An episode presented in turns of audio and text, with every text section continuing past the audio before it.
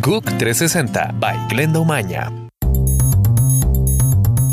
Hola, soy Glenda Umaña. Gracias por estar con nosotros en GUC 360. ¿Sabías que la Asamblea General de las Naciones Unidas va a realizar este jueves una sesión de emergencia? Van a votar un proyecto de resolución que rechaza la decisión del presidente Donald Trump de reconocer a Jerusalén como capital de Israel. Turquía y Yemen solicitaron la reunión urgente de la Asamblea en nombre del Grupo de Países Árabes y la Organización de Cooperación Islámica. Vamos a Honduras, donde el eh, presidente reelecto Juan Orlando Hernández llamó a la oposición a hablar para superar esta crisis eh, política. Por su parte, el líder opositor Salvador Nasrara declaró en Washington que solo aceptaría dialogar con el gobierno para fijar, dice, la fecha de una nueva votación. La OEA también planteó celebrar una nueva votación ante el cúmulo de irregularidades registradas en los comicios. Vamos a Perú, donde el presidente Pedro Pablo Kuczynski va a comparecer mañana ante el Congreso para defenderse de las acusaciones que señalan que mintió sobre sus vínculos con la constructora brasileña Odebrecht. Pero las posibilidades de que pueda salvarse de ser destituido parecieran eh, pocas.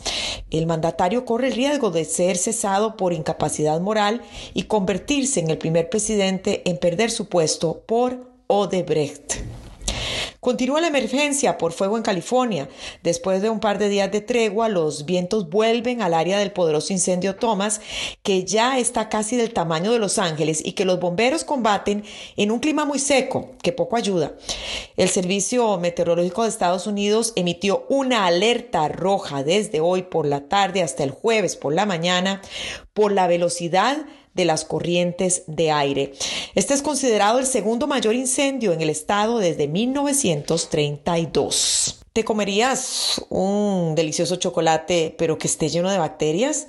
Pues te cuento que esta podría ser la solución para prevenir múltiples enfermedades y mejorar la flora intestinal, según una científica chilena. De acuerdo con su creadora, este dulce puede incluso reducir las probabilidades de desarrollar enfermedades degenerativas como el mal de Parkinson. Ahora esta científica chilena se encuentra en la búsqueda de apoyo económico para masificar su producto y espera poder introducirlo en el mercado en el segundo semestre del 2018. Soy Glenda Omaña en GUC 360. Gracias por estar con nosotros. GUC 360 by Glenda Omaña.